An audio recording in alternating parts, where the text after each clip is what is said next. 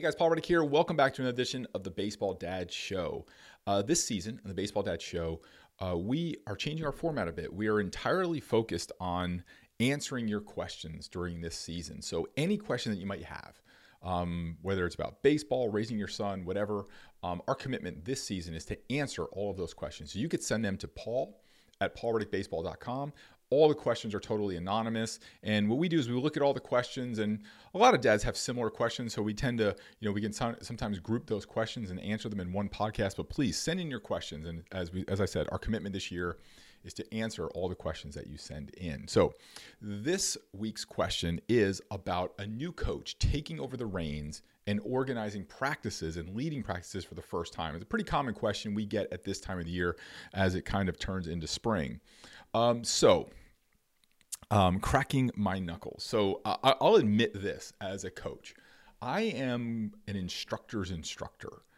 Um, if I look back over my coaching career, I don't actively coach any teams right now. I'm mostly working um, individually with players, not even really in skills, more of mentoring players and, and doing peak performance coaching and um, and that type of work. But um, if I never coached another game, Um, I'd be totally fine if it were just all practices. Like, I am an instructor's instructor. I like the uh, the ability to work with players and, and helping them develop new skills and watching them acquire the confidence that uh, developing new skills comes with. And that that's really, for me, what the juice is. I, I kind of, game days were not the greatest for me because I always felt like, you know, I couldn't do my thing. What I really want to do is like to, to work and to instruct players. So um, organizing a great practice is just uh, something that warms my heart.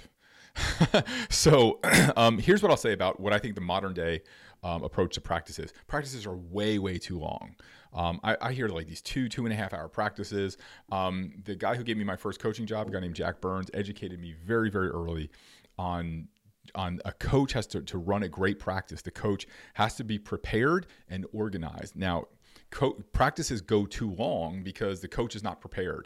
And prepared means, are they prepared with what they want to work on? Do they know what they want to do? And do they know what they're doing? Like, do they have a good foundation in what they're teaching? So sometimes practices go long because the coach, you know, isn't very good at communicating what he needs to communicate for, you know, to, to his players. So part of that is you developing your knowledge as a coach. And it doesn't mean you have to be the greatest coach in the world. It just means what you're going to work on that day, you really want to have spent some time with it. Um, And the second thing that makes practices way too long and boring is organization, where the coach didn't come in with a really clear plan of what they wanted to accomplish and what was realistic to accomplish in a time frame. So here's how um, I look at a practice. So there's going to be a period of time where you're going to be doing your warm-up and stretching, right? So warm-up, stretching, throwing. I would have, um, I think it's always great to have some kind of fundamental series, be that a defensive fundamental series or an infield, outfield, or something that kind of gets the fundamentals going and gets the team going in some kind of uh, of way. So that's that's important to me. I think that's a great thing to always be kind of in that flow.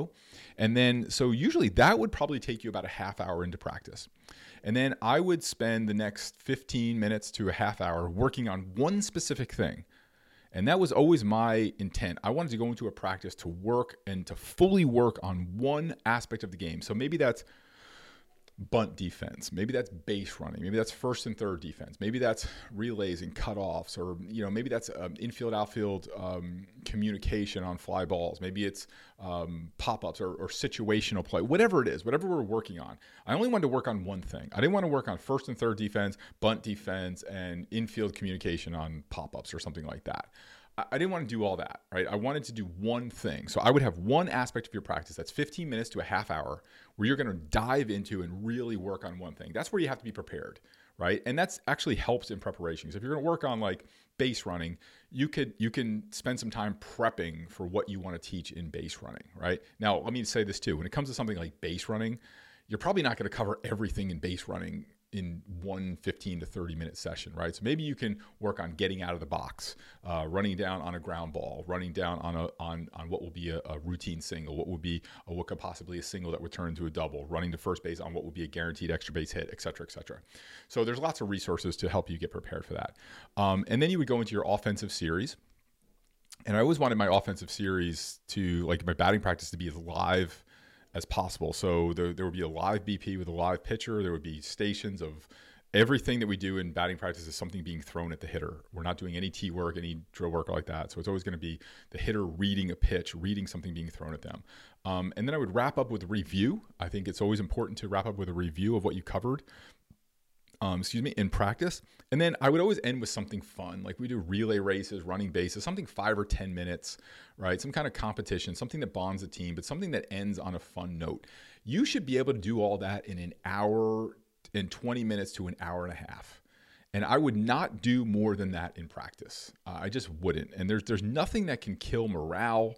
There's nothing that can Uh, kind of kill a spirit of a team if they know they're going into practice. It's going to be this long, drawn out thing. I want to practice that is constantly flowing and constantly in movement, and and players can feel when a coach is prepared and when a coach is organized. So that is really simple: warm up, uh, throwing, um, uh, and then and then into some kind of a, in some kind of skill work, some infield, outfield.